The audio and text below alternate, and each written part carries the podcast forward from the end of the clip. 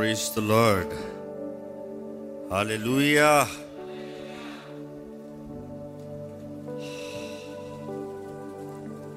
మంచి గాలి వస్తుంది. దేవునికి స్తోత్రం. మీకు ఎలా ఉందండి? Are you comfortable? Are you fine? Praise God. దేవుని వాక్యంలోకి ముందుకెళ్తాం. ఒక చిన్న ప్రార్థనతో ముందుకెళ్తాం. పరిశుద్ధ ప్రేమ తండ్రి, ఇదిగోనయ్యా, నీ వాక్యం ధ్యానించుండగా సమస్తం నీవే నడిపించండి, సమస్తం నీవే కార్యం జరిగించండి. ప్రతి విరోధ శక్తుల్ని, అపవాది కార్యాలను లయపరచమండి. స్వేచ్ఛతో స్వతంత్రతతో నీ వాక్యాన్ని ధ్యానించి బలపరచబడే కృపణ దయచేయండి. సమస్తము నీవే కార్యాన్ని జరిగించయ్యా. నీవు మాట్లాడితే వినాలని ఆశతో ఉన్నామయ్యా. నన్ను వాడుకో, మమ్మల్ని వాడుకో. ఈ లైవ్లో ఇక్కడ కూడొచ్చిన ప్రతి ఒక్కరితో నీవే మాట్లాడి నీ ఆత్మకార్యాన్ని జరిగించమని నజరేయుడైన యేసు నామమున అడిగి వేడుచున్నాం తండ్రి, ఆమేన్. గత మూడు వారాలుగా రెండు వారాలుగా లేకపోతే మూడు వారాలుగా ఎన్ని వారాలుగా చెప్పండి, సర్వాంగ కవచం గురించి ధ్యానిస్తూ we started a series on spiritual warfare. ఈ సిరీస్ మొదటి నుండి విన్నవారు ఉంటే చేతులు ఎత్తారా అండి? చాలామంది మిస్ అయ్యారు. అసలు ఏ ఒక్క భాగం కూడా ఇందులో మిస్ అవ్వకూడదు. ఏది ఒక్కటి మిస్ అయినా ఇన్కంప్లీట్గా ఉంటుంది, ఇన్కంప్లీట్. ఎందుకంటే సర్వాంగ కవచం అనేది ప్రతి క్రైస్తవుడు ధరించుకోవాల్సింది. I'm just giving an introduction because చాలామంది మిస్ అయిన వారు ఉన్నారు కాబట్టి I'm just starting with an introduction. సర్వాంగ కవచం అనేది దేవుడు ప్రతి ఒక్కరు ధరించుకోవాలని ఆశపడుతున్నాడు. పౌలు కూడా ఆయన రాసిన పత్రికల్లో అనేక పత్రికలు ఉన్నాయి, కానీ ఆయన రాసిన ముఖ్యమైన ఎపిసోడ్స్ ఐదు ఆరు ఎపిసోడ్స్లో అతి ప్రాముఖ్యమైనది సర్వాంగ కవచం గురించి రాశారు. ఎందుకంటే పాత నిబంధన అంతా దేవుని ప్రేమ గురించి, దేవుని కార్యం గురించి, మనుషుడి ఫెయిల్యూర్ గురించి మాట్లాడుతూ వస్తుంది. నూతన నిబంధనలో గాస్పల్స్ వస్తాయి, సువార్తలను చదివితే దేవుడు మన కొరకు చేసిన కార్యాలు, దేవుడు లోకాన్ని ఎంతో ప్రేమించాడు, తన అద్వితీయ కుమారుని మనకి ఇచ్చాడు బహుమానంగా. ఆయన చేసిన కార్యం, ఆయన ఎంతో విశ్వాసించిన ప్రతి ఒక్కరు నశింపక నిత్య జీవాన్ని కలిగి ఉంటారని. It was all the word and the manifestation of God. దేవుడు చేసిన కార్యం, దేవుడు చేసిన బలియాగం, ఆయన చేసిన త్యాగము, ఆయన చూపించే ప్రేమ, ఆయన అనుగ్రహించే కృపను గురించి. కానీ పత్రికలకు వచ్చేటప్పటికి అపోస్తలుడైన పౌలు రాస్తాడు, అయ్యా దేవుడు చేసిందంతా బాగానే ఉంది, కానీ మనం చేయవలసింది ఎంతో ముఖ్యమైనది ఉంది. ఆయన అంటాడు, మీరు కృప ద్వారంగానే రక్షించబడ్డారు, క్రియలను బట్టి కాదు. కానీ అదే సమయంలో కృప ద్వారా రక్షించబడిన మీరు ఓరకే దేవుని నమ్మేనని ఇంట్లో కూర్చొని పడుకుంటే చాలదు. ప్రతి ఒక్కరి జీవితంలో పోరాటాలు ఉంటాయి. ఈ ఆత్మీయ పోరాటంలో పోరాడాలి. ప్రతి ఒక్కరి బ్రతుకుల్లో పోరాటం ఉంటుంది. ప్రతి ఒక్కరి బ్రతుకుల్లో పోరాడాలి. పోరాడేవారుగా, జయించేవారుగా ఉండాలని దేవుడు ఆశపడుతున్నాడు. పోరాడే జీవితాన్ని కలిగి ఉండాలని దేవుడు ఆశపడుతున్నాడు. ప్రతి ఒక్కరూ జయించాలి. జయించువానికి జీవ కిరీటం అని దేవుడు వాగ్దానం చేశాడు. ఈరోజు మీరు పోరాడుతున్నారో లేదో కానీ అపవాది మాత్రం మిమ్మల్ని తప్పుగా పోరాడుతూనే ఉన్నాడండి. He's not taking a break, he's not coming down at anyway. మీరు అనుకోవచ్చు అపవాది మీరు పోరాడకపోతే ఆగిపోతాడని. కాదు, వాడు నిశ్చయంగా పోరాడుతూనే ఉన్నాడు.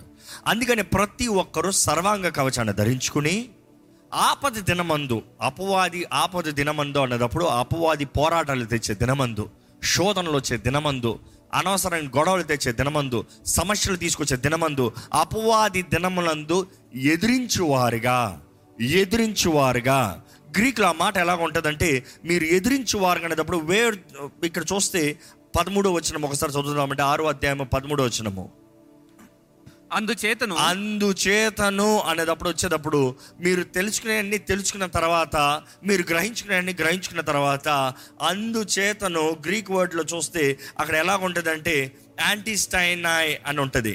యాంటీస్టైనాయ్ అన్న మాట ఉన్నప్పుడు ఎదురించువారుగా అనేటప్పుడు చూస్తే, ఎదురిస్తామంటే కేవలం ఎదురు ముందు ఎదురుతాం కాదు.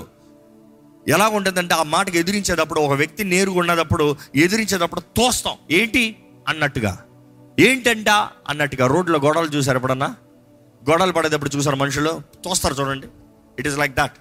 అపవాదిని మనం ఎదిరించాలంట. ఏంటి వచ్చావు, ఏం కావాలి నీకు, ఏంటి నీ బాధ, ఏంటి నన్ను పోరాడుతున్నావు. It is defending. ఈరోజు మనం ఎదిరించి వారు ఉండాలని దేవుడు ఆశపడుతున్నాడు. ఈరోజు ఎంతమంది ఎదిరించి వారు ఉన్నారు, లేకపోతే పారిపోయి పెరిగి పందల్లాగా ఉన్నారు? ఈరోజు చాలామంది పేరుకి క్రైస్తవులు కానీ సర్వాంగ కవచం లేదు. సర్వాంగ కవచం లేకపోతే తప్పకుండా పారిపోయి క్రైస్తవులే, పిరికి పంత క్రైస్తవులే, దేవుని నామానికి అవమానం తెచ్చేవారే, దేవుడు అట్లా తెలియజేస్తున్నప్పుడు చూస్తే నాలుగు రకాల సోల్జర్స్, నాలుగు రకాల సైనికులు. ఇందుకు సైనికులు అప్పటికే పౌలు ఆ పత్రిక రాసేటప్పుడు ఆయన చెరసాలలో ఉన్నట్టుగా కనబడుతుంది. ఆయన చెరసాలలో ఉన్నప్పుడు అనేటప్పుడు రోమన్ చెరసాలలో అనేటప్పుడు అది అనేక సార్లు అక్కడ డ్రైనేజెస్ సూవేజ్ కెనాల్స్ దగ్గర ఆ గుహల్లో చెరసాలలో ఉంటుంది వారిది. ఆ సమయంలో ముఖ్యంగా బంధించిన ఖైదులు ఉన్నప్పుడు వారిని సపరేట్గా ఒక బోన్ లాగా లేకపోతే ఒక సపరేట్ రెండు బండల మధ్య ఉంచి వారికి రెండు వైపు చెరసాల బంధకాలు వేసి, అంటే సంఖ్యలు వేసి, ఆ సంఖ్యలు పొడుగ్గా ఉంటాయి. ఆ మూల నుండి ఈ మూల నుండి పెద్దగా ఉంటాయి. ఇటు నడవచ్చు, అటు నడవచ్చు, ఏమైనా చేసుకోవచ్చు. అలాంటి పరిస్థితుల్లో ఒకవైపు అక్కడొక సైనికుడు, ఒకవైపు ఇక్కడొక సైనికుడు ఉంటాడు. ఆ సైనికుల అవతారం ఇలాగ ఉంటుంది. అఫ్కోర్స్ వారి పైన ఉన్న ఈ రెడ్ ఇది మాత్రం ఉండదు, ఎందుకంటే ఇది సెంచురీకి మాత్రమే ఉంటుంది, అంటే ముఖ్య సైనాధిపతికి మాత్రమే ఉంటుంది. మిగతా వారికి ఆ పైన ఉండదు, మిగతా అంతా సేమ్ ఉంటుంది. ఆ ఖైదీల పక్కన నిలబడేటప్పుడు ఆయన ప్రతిరోజు చూస్తున్నాడు ఇటువంటి వారిని, ప్రతిరోజు చూస్తున్నాడు వీరి కవచాలని, ప్రతిరోజు చూస్తున్నాడు వారి చేతుల్లో బా వాళ్ళు లోపట ఉన్న కత్తి, ఈట అన్నీ చూస్తూ ఉన్నప్పుడు ఓహో మనం కూడా ఆత్మీయ పోరాటంలో ఉన్నాము.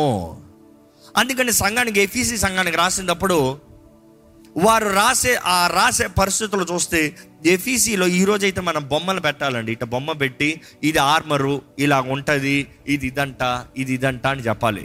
ఆ రోజుల్లో చెప్పాల్సిన అవసరం లే, ఎందుకంటే ఆ రోజు రోమన్స్ ఏలేవారు, అంటే ఎలాంటి వస్త్రాలు ధరించిన వారు ఆ వీధులంతా తిరుగుతూనే ఉంటారు. ఎవరు చూడలేదని చెప్పరు, ఎందుకంటే ఎక్కడ చూసినా కనబడుతూనే ఉంటారు, ఎక్కడ చూసినా అటువంటి వారు కనబడుతూనే ఉంటారు, ఎక్కడ చూసినా ఇలాంటి వారికి వస్తూ ఉంటే భయంతో ఉంటారు.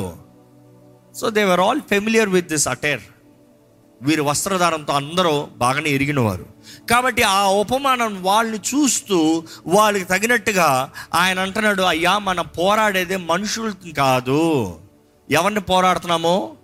ప్రిన్సిపాలిటీస్, వాయుమండలు, పవర్స్, అధికారులు, దాని తర్వాత అంధకార సమూహములు, దాని తర్వాత వికెడ్నెస్ ఇన్ హై ప్లేసెస్. ఈ మాట మీరు చదివేరో లేదో కానీ మరొక్కసారి మనందరం చదవబోతున్నాం.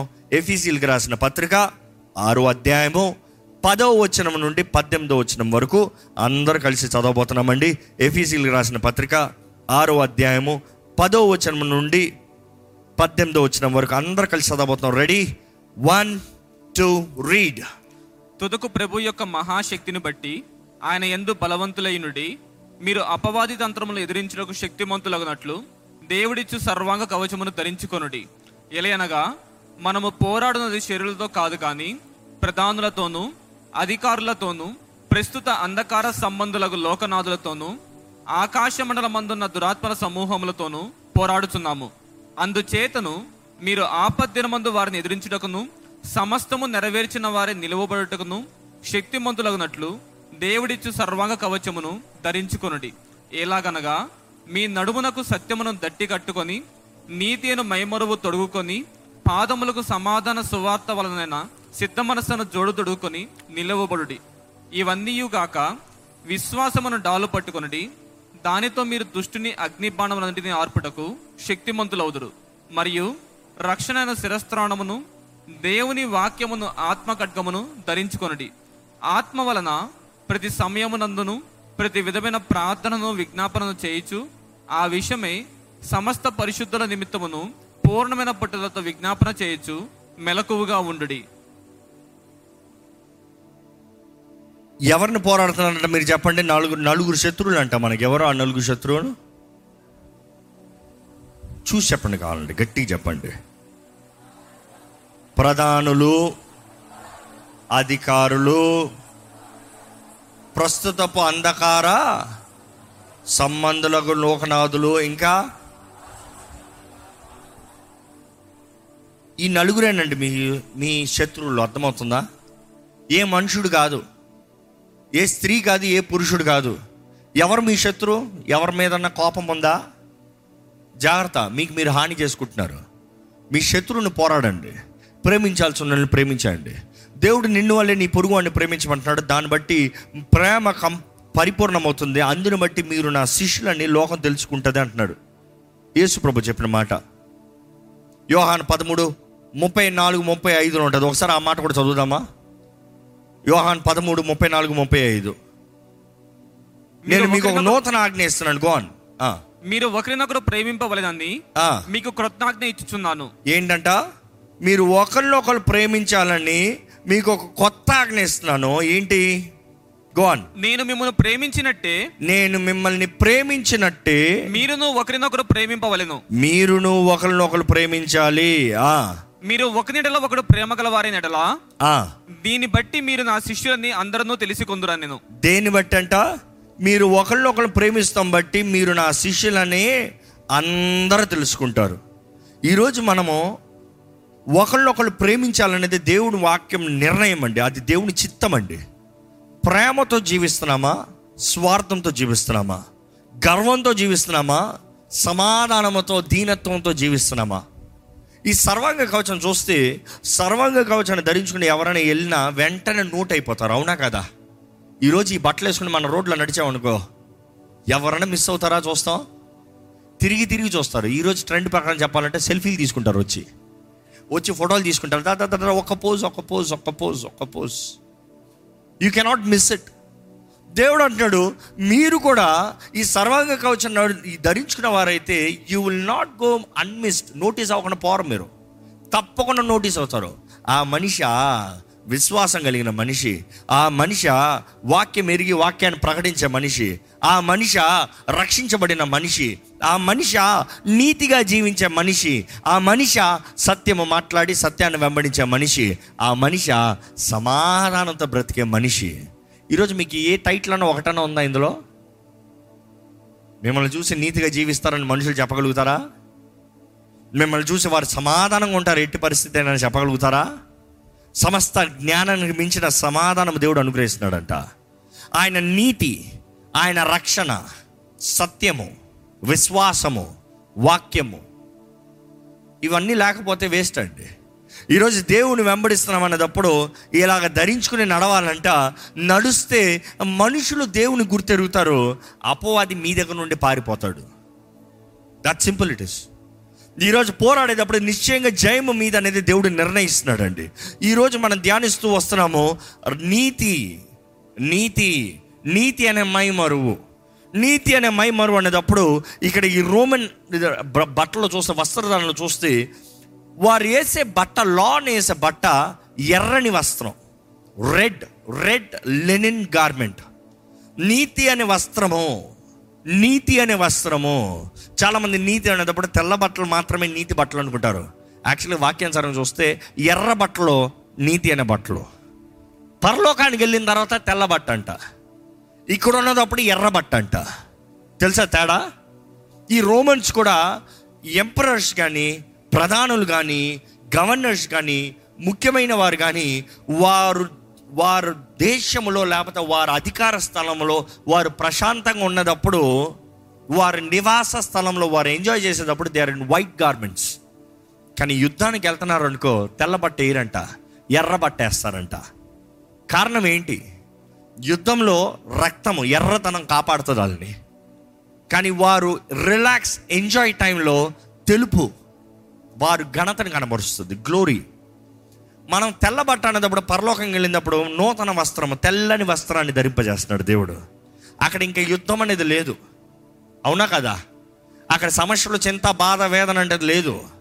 అక్కడ అనవసరమైన కరువు, గొడవలు లేవు, సమస్యలు లేవు, అపవాది కత్తి తీసుకుని రావాల్సిన అవసరం లేదు. కానీ ఇక్కడ ఈ లోకంలో ఉన్నంత వరకు మన పైన ఎర్ర బట్ట ఉండాలండి. ఎర్ర బట్ట అనేటప్పుడు క్రీస్తు నీతి, క్రీస్తు రక్తము, ఆయన రక్తము ద్వారా నీతిమంతులుగా మార్చబడిన వారు ఇక్కడ ఉంటే బిగ్గరగా హల్లెలూయా చెప్తారా? బిగ్గరగా అన్నానండి. దేవుని స్తుతిస్తున్నాను, జ్ఞాపకం చేసుకోండి. ఎందుకంటే ఆ రక్తము మిమ్మల్ని నీతిమంతులుగా చేసింది. వారు ఎందుకు ఎర్రని వస్త్రం వేస్తారంటే, వారు ఎర్ర వస్త్రం వేసిన దానికి సాదృశ్యం ఏంటంటే వారు యుద్ధంలోకి వెళ్ళినప్పుడు తెల్ల బట్ట కానీ వేసుకుని వెళ్ళారు అనుకోండి, ఆ వేడికి, ఆ ఎండకి వారు యుద్ధంలో పోరాడుతున్నప్పుడు శత్రు కానీ ఏ మొక్క చిన్న దెబ్బ గాయము చేసినా, లేకపోతే ఏ మాత్రం కత్తి కాటు పడినా వెంటనే ఏమవుతుంది? రక్తం బయటకు వచ్చేటప్పుడు వస్త్రం ఏమవుతుంది? ఎర్రగా మారుతుంది. ఎర్రగా మారతం బట్టి మీరు అనొచ్చు తెల్ల వస్త్రం ఎర్ర వస్త్రమే కదా పర్వాలేదు కదా. కాదు, శత్రువుకి వెంటనే అధికారం ఎక్కువ అవుతుంది, కాన్ఫిడెన్స్ ఎక్కువ అవుతుంది, బలం ఎక్కువ అవుతుంది, దృష్టి ప్రోత్సాహం ఎక్కువ అవుతుంది. ఎప్పుడన్నా మీరు ఫైటింగ్లో ఇద్దరు పోరాడుకుంటా మీరు గుద్దిని గుద్దికి పక్కోడు పడిపోయాడు, వాడు అయ్యబాబే అయ్యబాబే అన్నాడు. గుద్దినోడు ఎలా ఉంటాడు చెప్పండి? అయ్యబాబే ఏమైనా గుద్దేస్తాడా? ఎప్పుడన్నా ఈ ఎంఎంఏ చూసారా? ఒకడు పడ్డాడు అనుకో, వాడి మీద వెంటనే గుర్తుకుతాడు, ఎందుకంటే పడ్డాడా ఛాన్స్ వదలదు, కొట్టి కొట్టి కొట్టి ముగించాడని. ఎప్పుడు బలహీనత కనబడుతుందో వెంటనే విజృంభించుకుంటాడంత. He's like I have more. కాబట్టి వీరు ఎర్ర బట్టేసినప్పుడు సాదృశ్యం ఏంటంటే, వారు అదే యుద్ధంలో ఉన్నదప్పుడు ఏ మాత్రం కత్తి కాటుపడి, ఏ మాత్రం గాయమై, ఏ మాత్రం రక్తం బయటకు వచ్చినా కూడా ఆ రక్తం బయటకు వచ్చేది అనేది శత్రువుకి అర్థం కాదంట, తెలియదంట. ఎందుకంటే వారు ఎర్ర వస్త్రాన్ని వేసుకుంటారు, పోరాడుతున్నారు. ఎవరికైనా పోరాటప్పుడు కూల్గా హాయిగా బట్ట నీట్గా ఉంటుందా? చెమటలో తడిసిపోతుంది, అవునా కదా? రెండుసార్లు పరిగెత్తరండి ఇటు అటు, తడిసిపోతుంది. పదిసార్లు కుస్తీ పట్టండి, ఎలా ఉంటుంది? చెమటలు కారిపోతాయి. సో వారి బట్ట తడిసిపోతుంది. ఎర్ర బట్ట తడిసిన దాంట్లో దెబ్బ పడి రక్తం వస్తుంది. ఏమైనా కనబడుతుందా? ఏం కనబడదు. ఎందుకంటే రక్తము ఎరుపు కలిసిపోయింది.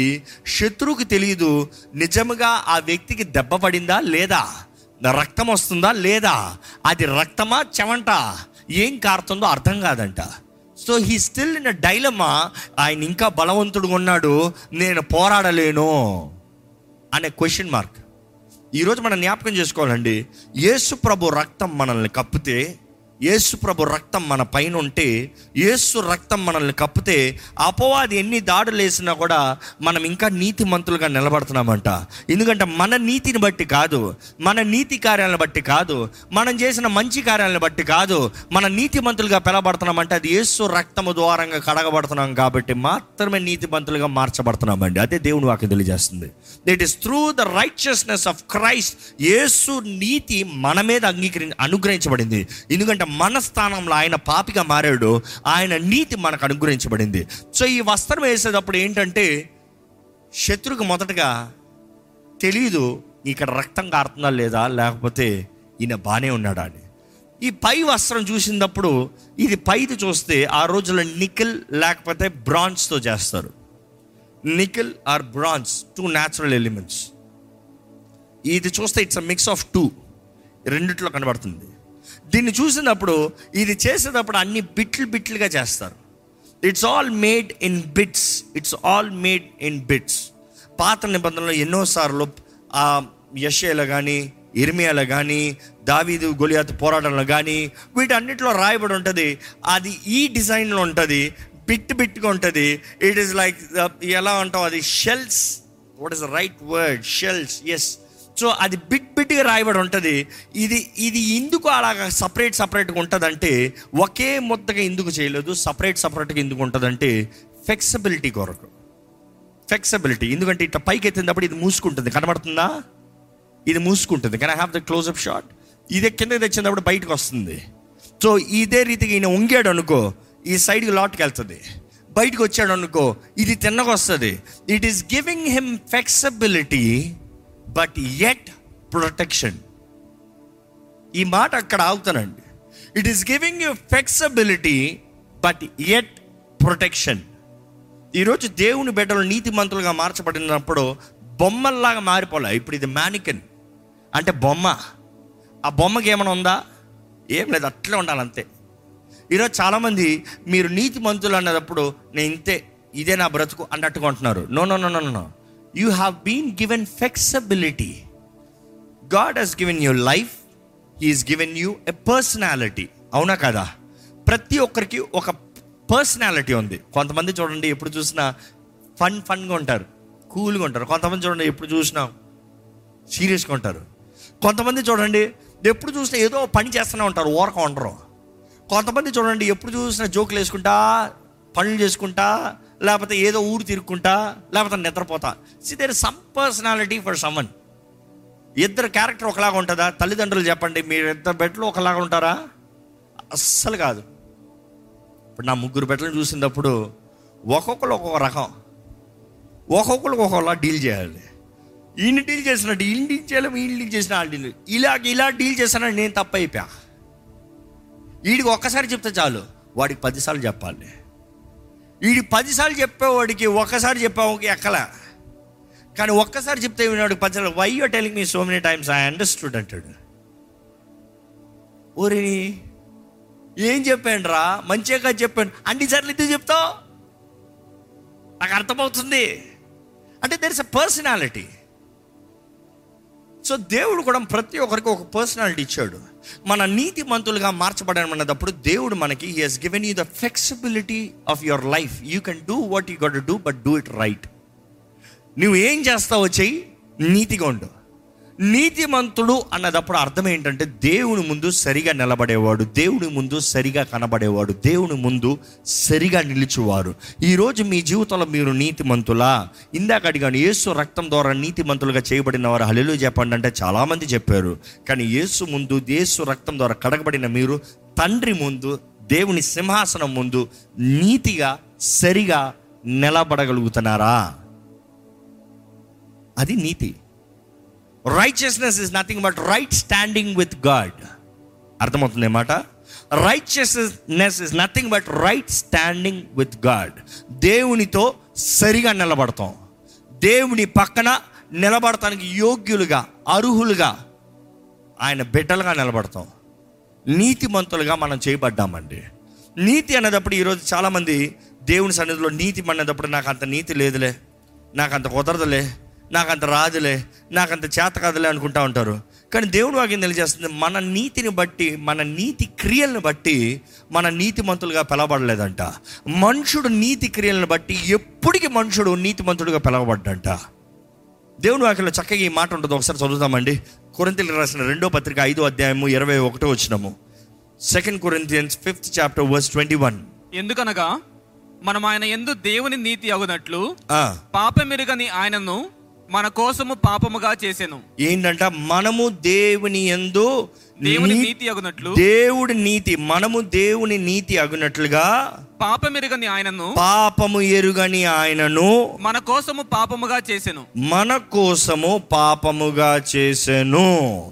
ఆ దేవుడు మన కొరకు పాపిగా మారాడంట, కానీ ఆయన పాపం చేయలేదు.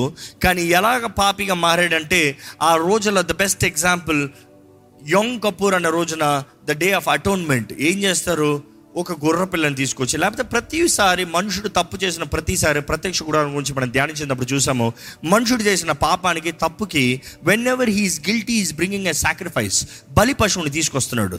బలి పశువుని తీసుకొచ్చి యాజకుడు పరీక్షించిన తర్వాత తన చేతులు తన మీద పెట్టి ఒప్పుకుంటున్నాడు. ఒప్పుకునేటప్పుడు ఏమవుతుందంటే ట్రాన్స్ఫర్ ఆఫ్ సిన్స్. ఆ పశువు తప్పు చేయలేదు, కానీ ఈ మనిషి చేసిన తప్పు ఎప్పుడైతే ఆ పశువు పైన చేతులు పెట్టి నా పాపంలు ఇక్కడ ఒప్పుకుంటున్నాను అంటున్నాడో దేర్ ఇస్ అ ట్రాన్స్ఫర్. ఎప్పుడైతే ఆ పశువు మరణిస్తుందో ఆ మనిషి స్థానంలో ఆ పశువు మరణిస్తుంది. ఆ పశువుకున్న నీతి ఆ మనిషికి కలుగుతుంది. ఆ మన్ ఆ పశువుకున్న మంచితనము, క్షమాపణ, స్వేచ్ఛ ఆ మనిషికి కలుగుతుంది. ఆ మనిషి చావాల్సిన శిక్ష, మరణము, పాపమంతా ఆ పశువు మీద పోతుంది. కాబట్టి దేర్ ఇస్ అ ట్రాన్స్ఫర్. యేసు కూడా మన కొరకు మరణించాడు అన్నప్పుడు అర్థం ఏంటంటే మన స్థానములో ఆయన బలి పశువుగా మారాడు, మనకి స్వతంత్రత స్వేచ్ఛనిచ్చాడు. ఈరోజు మనం జ్ఞాపకం చేసుకోవాలండి, దేవుని బిడ్డలమైన మనము ఆయనను అంగీకరించిన ప్రతిసారి, మరలా చెప్తున్న ఈ మాట, యేసుని సొంత రక్షకుడిగా అంగీకరించిన ప్రతిసారి పాపాలు ఒప్పుకుని దేవా నేను పాపిని ఒప్పుకుంటున్నాను, నీవు నా దేవుడివి, నువ్వు నా ప్రభువు అని ఒప్పుకున్న ప్రతిసారి, ప్రతిసారి అంటే మరలా మరలా తప్పు చేస్తాం కాదు, ఒప్పుకున్న ప్రతి ఒక్కరికి దేవుడు నీతి అనే కవచం ఇస్తున్నాడండి. ఆయన నీతి మంతులుగా మారుస్తున్నాడు. ఈ కవచము చూస్తే it is not just front, ముందు మాత్రమే కాదు కాపాడేది. అనేక కవచాలు ఉంటాయి, గ్లాడియేటర్ కవచాలు కానీ ఇంకా పర్షియన్ కింగ్స్ కవచాలు కానీ అనేక మందిది ఎలా ఉంటాయంటే కొన్నిసార్లు ముందు మాత్రమే ఉంటాయి. కానీ రోమన్ కవచం ఎలా ఉంటుందంటే అది త్రీ సిక్స్టీ అంట, ముందు ఎలాగ ఉంటుందో వెనకాల అలాగ ఉంటుంది, ఇక్కడ ఎలా కట్టబడుతుందో వెనకాల కూడా అలాగే కట్టబడుతుంది, ఇక్కడ ఎలా కనెక్టివిటీ ఉందో వెనక కూడా అదే ఇలా కనెక్టివిటీ ఉంటుంది. ఈ కవచం చూసినప్పుడు ఇది మొత్తం తోలుతో కడతారు, తోలుతో కడతారు. ఇన్ఫ్యాక్ట్ దీన్ని ఎక్కడికి అక్కడికి బిట్టు బిట్టుగా కడతారు. తేడా ఏంటంటే ఏ ఒక్కటి తెగినా ఇంకోటి పట్టుకుని ఉంటుంది, ఏ ఒక్కటి తగినా ఇంకా there is still protection on. ఈరోజు దేవుడు మనకిచ్చే నీతి అపవాది తీయలేదండి, కానీ అది తీసుకునేది పెట్టేది మీ బాధ్యత. దేవుడు అంటున్నాడు కవచాన్ని నేను మీకు ఇచ్చాను, ధరించుకుంటున్నారా లేదా చాయిస్ ఇస్ యువర్స్. అంటే నీతి ఆయన నీతి, ఆయన అనుగ్రహించిన నీతిని బట్టి మనము యోగ్యులుగా నిలబడగలుగుతాం. ఈ కవచంలో చూస్తే ఇది కేవలం ముందు మాత్రం కాదు, వెనక్కి కూడా అన్నాము. ఎందుకంటే అనేక సార్లు యుద్ధంలో ఉన్నప్పుడు కేవలం ఒక్క మనిషి ముందున్న మనిషిని మాత్రం పోరాడతాం కాదు, కానీ యుద్ధ రంగంలో శత్రువుల మధ్యలో ఉంటారు. ఎటువైపు నుండి ఏ శత్రువు కొడతాడో తెలీదు, ఎటువైపు నుండి ఎవరు దాడి చేస్తారో తెలీదు, ఎటువైపు నుండి ఏ కీడు వస్తుందో తెలీదు. ఇందాక చెప్పిన రీతిగా శత్రువులు అన్నప్పుడు నాలుగు రకాల శత్రువులు. ఎవరు ఆ శత్రువులు మరలా చెప్పండి? Principalities, powers, rulers of the darkness, ఇంకా వికెడ్నెస్ ఇన్ హై ప్లేసెస్. ఈ నాలుగు రకాల శత్రువులు. ఈ నాలుగు రకాల శత్రువులు నలుదిక్కుల నుండి వచ్చేటప్పటికి మనకి ముందు కావాలి, వెనకాల కావాలి, చుట్టూ కావాలంట దేవుడు. అందుకనే ఆయన నీతి మనల్ని త్రీ సిక్స్టీ కప్పుతుంది. Three sixty it's protecting you, it is protecting every part of your body. ఎందుకంటే అపవాది చాలాసార్లు చేసేది ఏంటంటే మన చేతులను నరికేద్దామని మన చేతులు నరికేద్దామని ప్రయత్నం చేస్తే ఇక్కడ ఈ కవచం ఉంది. ఈ కవచం ఏం చేస్తుందంటే ఈ కవచం మీద పడినప్పుడు దెబ్బ పడతల లోపట. అపవాది ఈరోజు చాలామంది చేతులను నరికేశాడు, అందుకని చేతుల్లో కత్తి పట్టలేకపోతున్నారు, డాళ్ళని ఎత్తలేకపోతున్నారు. డాలు లేదు, కత్తి లేదు, నరకబడిన వారిగా ముండంగా నిలబడుతున్నారు. ఏమైనా ప్రయోజనమా? దేవుడు అంటే నేను నీకు కవచాన్ని ఇచ్చాను, నీవు ధరించుకుని పోరాడాలి, అపవాదిని ఎదిరించాలి. That is what God is expecting from us. దేవుడు వాటిలో చూస్తే ఎంతోమంది వారి నీతి క్రియలను బట్టి, వారి నీతి కార్యాలను బట్టి, వారి నీతిని బట్టి వారు మంచా చెడ అనేది నిర్ణయిస్తాను చూస్తున్నారండి. ఈ మాటకు అర్థం చెప్పాలంటే ఈరోజు మీరు ఎక్కువ ప్రార్థన చేస్తే మీరు ఎంతో విశ్వాసులు, దేవునికి ఇష్టలు. ఏదైనా ఒకరోజు ప్రార్థన చేయలేదు, లేకపోతే ఏదో మాట్లాడకూడదు మాట్లాడకూడదు, ఏదో చేయకూడదు చేశారు, వెంటనే ఎలాగుంటుంది తెలుసా? నేను తగను, నేను దేవుని బిడ్డను కాదు, దేవుని సన్నిధిలో నేను ప్రార్థన చేయలేను, నేను అంగీకారంగా ఉండలేను, I'm not possible, it's not possible for me, I'm a failure అన్న ఫీలింగ్ వచ్చేస్తుంది. దేవుడు అంటున్నాడు అది నీ క్రియలను బట్టి కాదు, అది నీకు అనుగ్రహించబడింది. It is a gift of God, దేవుని ద్వారా మీకు అనుగ్రహించబడింది.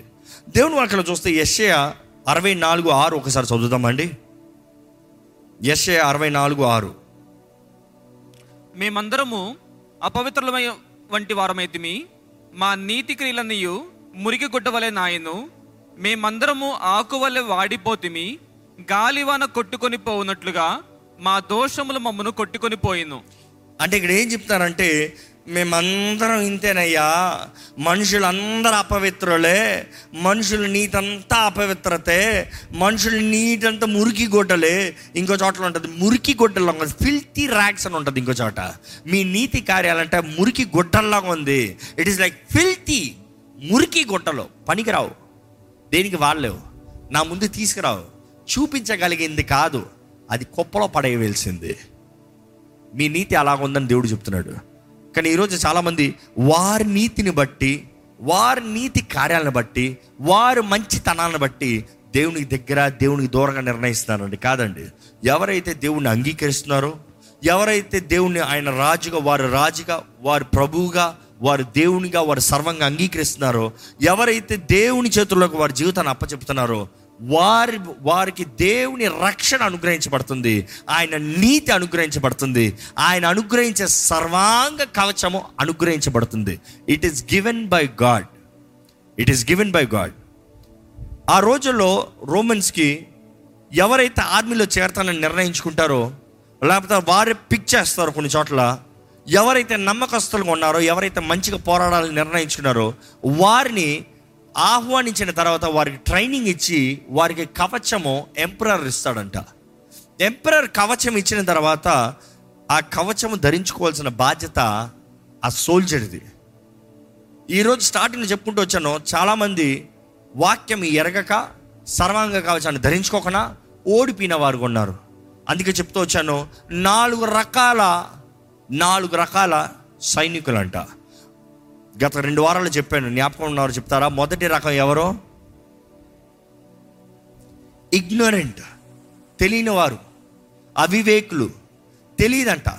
ఎప్పుడు ఈ సర్వాంగ కవచం గురించి విననివారు, ఎప్పుడు ఈ సర్వాంగ కవచం అంటే ఏంటి, అది ఏదో బొమ్మల మీద పెట్టి ఏదో చూపించుకుంటున్నారులే. No no no no no no సర్వాంగ కవచం మీరు ధరించుకోవాలి. అది ప్రతి ఒక్కరు ధరించుకుని ప్రతి ఒక్కరు పోరాడాలి.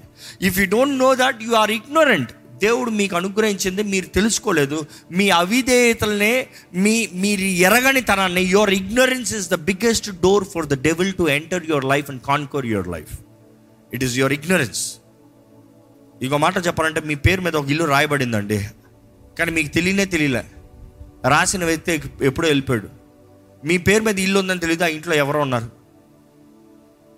ఏమన్నా లాభమా మీకు? సడన్గా ఎప్పుడో ఎవరో చెప్పారు నీ పేరు మీద ఉంది ఇల్లు తెలుసా అన్నారు. అయినా ఏమన్నా లాభమా? ఆ డాక్యుమెంట్స్ మీ చేతిలో దొరుకుతుందని మీకు లాభం. ఎప్పుడైతే ఆ పేరు మీ పేరు మీద ఉందో, ఆ ఇల్లు మీ పేరు మీద ఉందో, ఆ డాక్యుమెంట్స్ మీ కళ్ళు ముందు వచ్చాయో అప్పుడు చూసుకోండి, ఏయ్ నా ఇల్లులే ఖాళీ చేయి. ఈరోజు చాలామంది దేవుడిచ్చిన కవచాన్ని అసలు తెలుసుకుంటలే. ఎరగని వారు, they are ignorant, they don't know that God he's given them. అపవాది కూడా తెలియనవట్లే, నీకేమి లేదు, నీకు కుదరదు, నువ్వు పోరాడలేవు, నువ్వు చేయలేవు, నీకు జాతి కాదు అన్న రీతిగానే అపవాది బాగా నడిపించేస్తున్నాడు మనుషుల్ని. ఈరోజు మనం ధ్యానించాలండి, మొదటి రకం తెలియనివారు. వారు ఎప్పటికీ జయించలేరు, ఎప్పటికీ బ్రతకలేరు, ఎప్పటికీ పాకుతూనే ఉంటారు కంట, నడవలేని రకం అంట.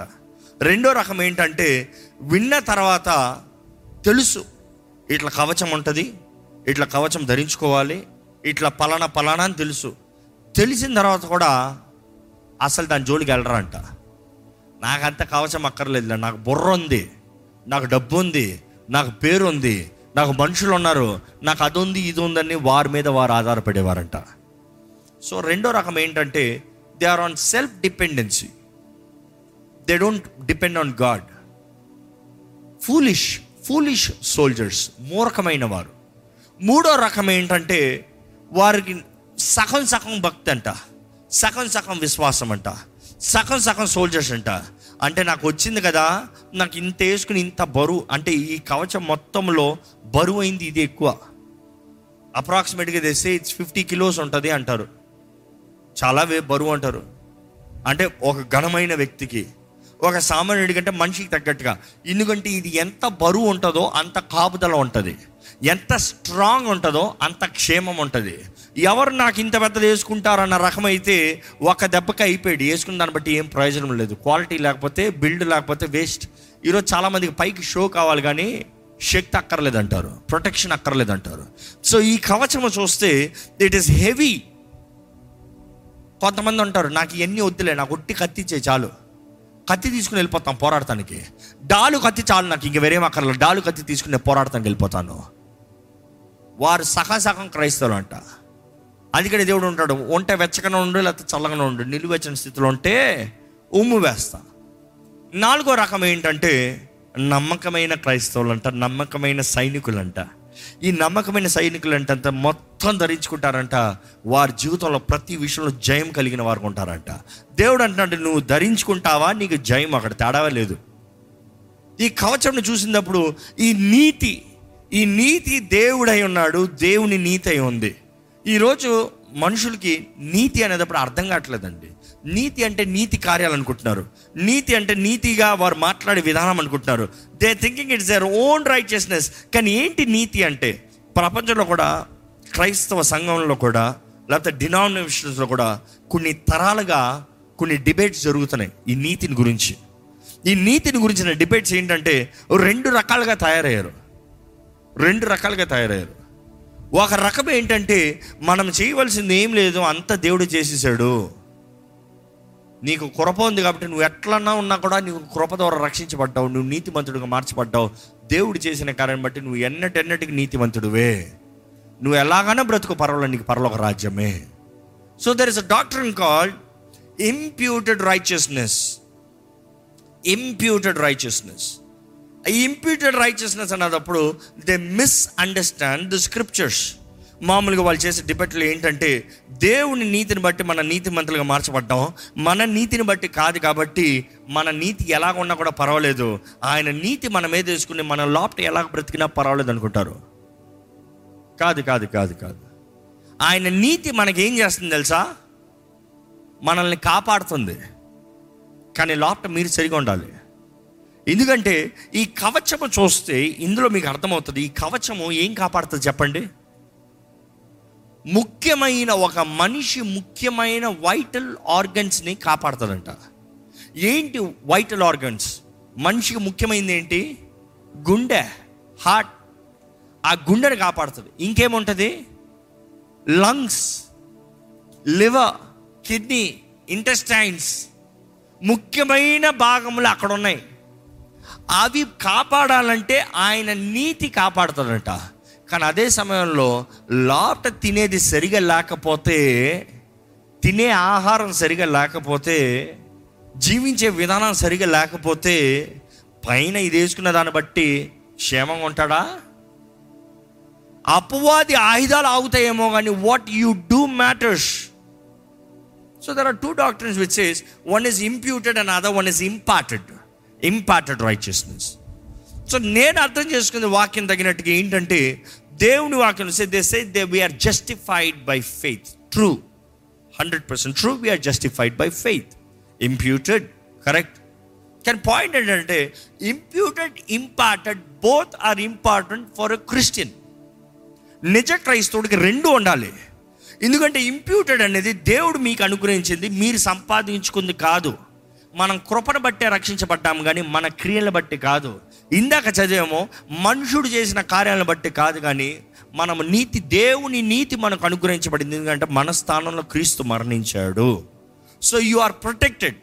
బట్ ఇన్సైడ్ హార్ట్, దేవుని వాక్యం అంటుంది, గాడ్ యువర్ హార్ట్.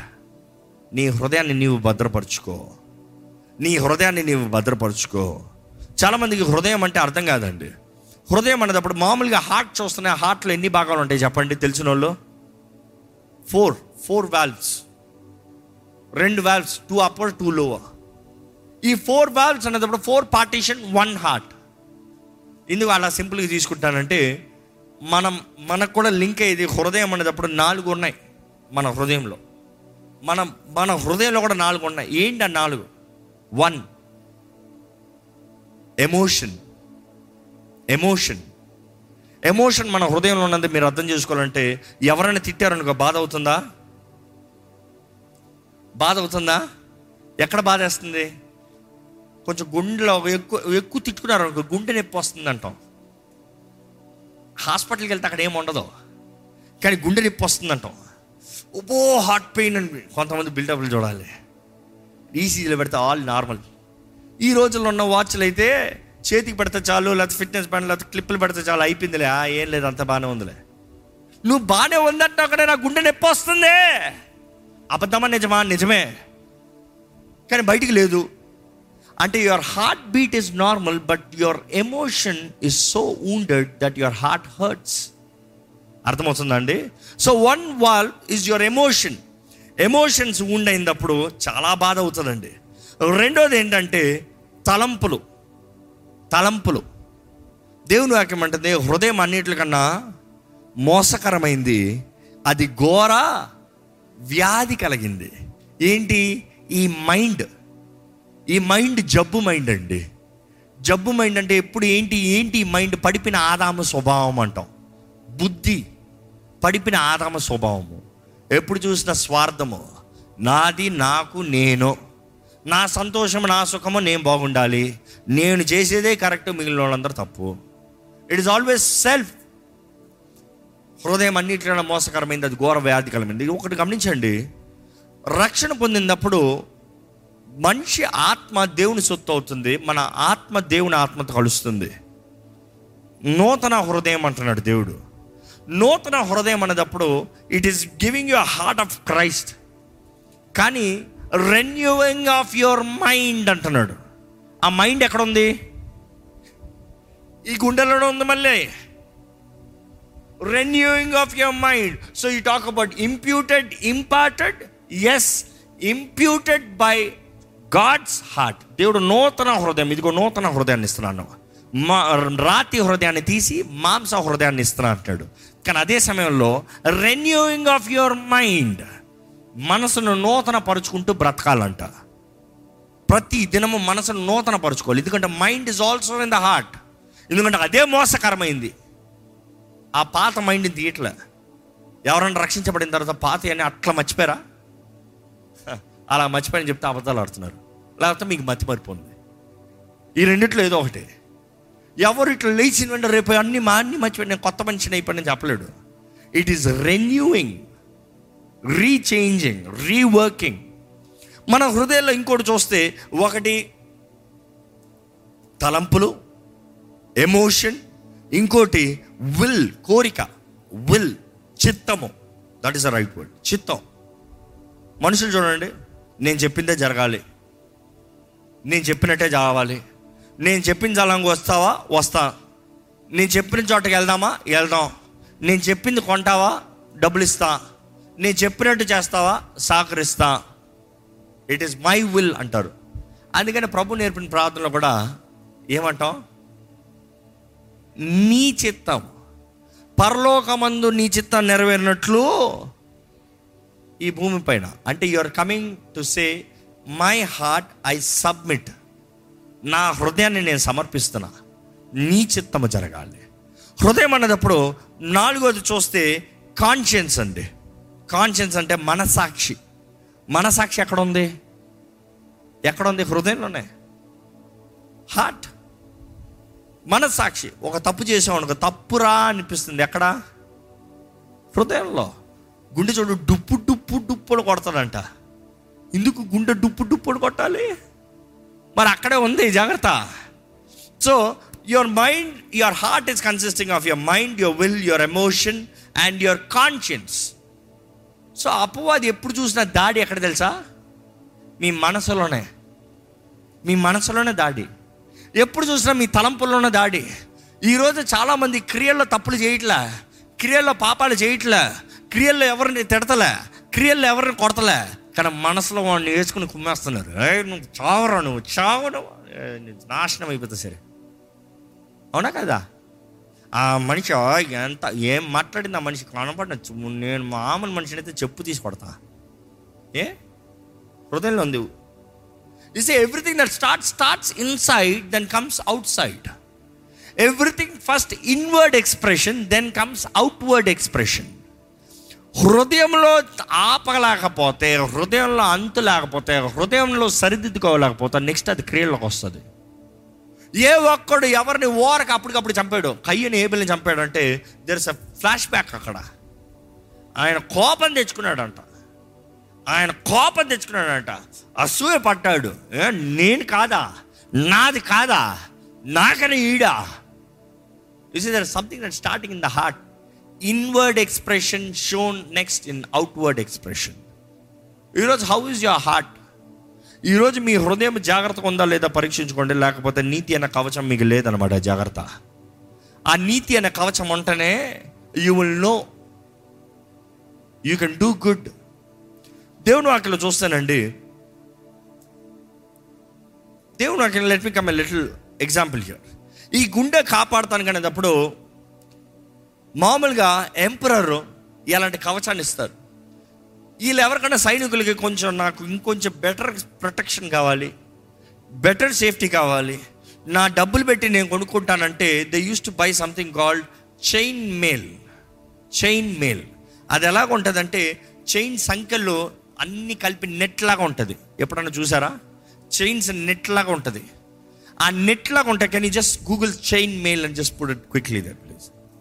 ఆ చైన్ మేల్ని తీసుకుని ఆ చైన్ మేల్ని మీదకి వేసుకుంటారంట. ఆ చైన్ మేల్ ఏం చేస్తుందంటే అడిషనల్ ప్రొటెక్షన్. ఆ చైన్ మేల్ కావాలంటే తల మీద వేసుకుంటారు, ఒళ్ళు మీద వేసుకుంటారు, ఈ మొళ్ళు పై భాగాన్ని వేస్తారు. ఎందుకంటే శత్రు కత్తి దెబ్బ వచ్చేటప్పుడు ఎక్కడ ఈ మధ్యలో కూడా దూరకుండా ఆ చైన్ మేల్ కొంచెం ఆపుతుందని దేవుడు అంటున్నాడు. అదిగోండి అలాగ ఉంటుంది. Bible says God your heart. ఈరోజు గాడ్ యువర్ హార్ట్ అనేటప్పుడు మన గుండె ఎంతో ముఖ్యమైందండి. మన గుండె ఎలా ఉందో దాన్ని బట్టే మన జీవితం ఉంటుంది, అంటే మన బ్రతుకు ఉంటుంది, మన దేహం ఉంటుంది.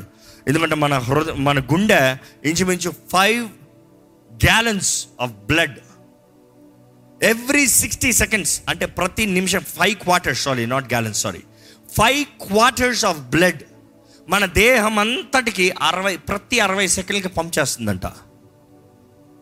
అంటే ఎంత ఫాస్ట్ కొడుతుంది, ఎంత పంప్ చేస్తుంది, ఏ మోటార్ పనికి వస్తుంది, ఏ మోటార్ అన్న అంతసేపు వేస్తే మీరు బ్రతికేంత ఇంతవరకు ఎన్ని సంవత్సరాలు బ్రతికారు మీరు చెప్పుకోండి. ఇన్ని సంవత్సరాలు బ్రతికినప్పుడు ఇన్ని సంవత్సరాలు ఏదైనా ఒక మోటార్ వేసి పెడితే పనిచేస్తుందా? కాలిపోతాయి కొన్ని మోటార్లే. ఓ రెండు గంటల సేపు వదులుతుంటే మోటార్లు కాలిపోతాయి, అవునా కాదా? కానీ ఈ గుండె మోటార్ చూడండి, కొడతనే ఉంది పంపు, కొడతనే ఉంది పంపు, రక్తం కొడతనే ఉంది. దేవుడు అంటున్నాడు నువ్వు కాపాడుకో. రెండోది చూస్తే మన లంగ్స్, మన ఊపిరితిత్తులు, దాంట్లో ఏంటి? ఆక్సిజన్. మన దేహంలో ఉన్న కార్బన్ డైఆక్సైడ్ బయటికి తీసి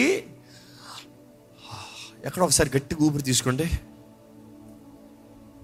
తీసుకున్నారా? నేను చెప్పేంతవరకు తీకండి. మళ్ళీ ఎక్స్ప్రెషన్ చూడండి, అంటే ఏమైపోతుంది? నేను బ్రతకలేను. ఈరోజు అపవాది కూడా చాలామందికి, నీతి అనే కవచం లేని వారికి ఏం చేస్తున్నాడు తెలుసా? ఊపిరి నవ్వట్లే.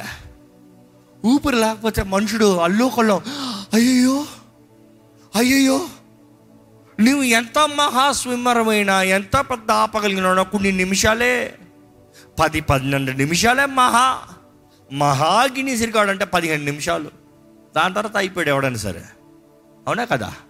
ఈరోజు ఎంతమంది దేవుని నీతి లేకుండా, ఊపిరి లేకుండా నాశనం అయిపోతున్నారండి, చచ్చిపోతున్నారు.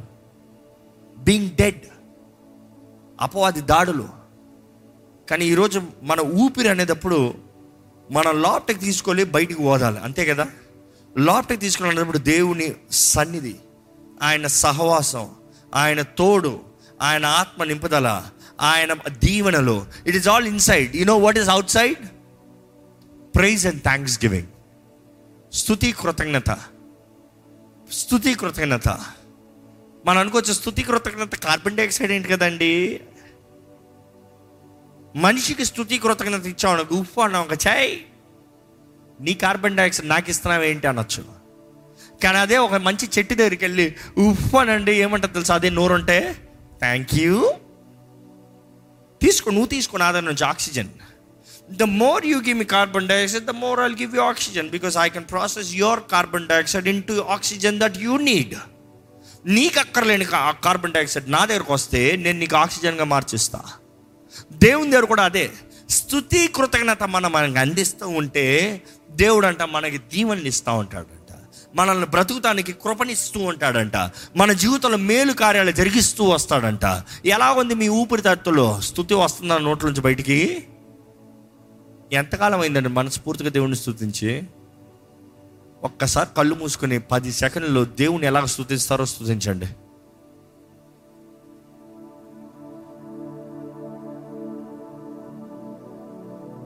ఊపిరితిత్తుల్లో నుండి బయటికి రావాలి. మనసులో స్తుతి కాదండి, ఊపిరితిత్తుల నుండి గట్టిగా బిగ్గరగా బయటికి రావాలి. దేవుని స్తుతించండి.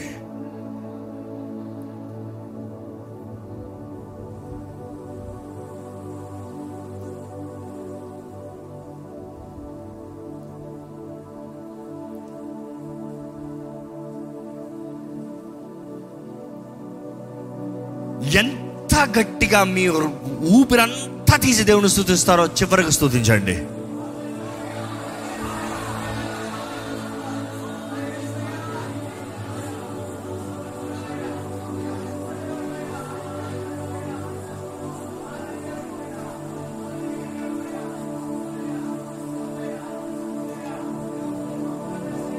Lord, we praise you, Lord. You are the one who is to be worthy, to be honored, to be glorified, to be worshipped.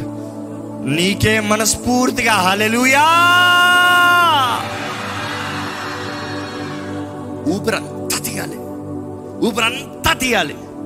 Iro chaala mandilu devun devaru vachinappudu upra avanle, upra avanle, upra avanle. No, no, no, no. You have to.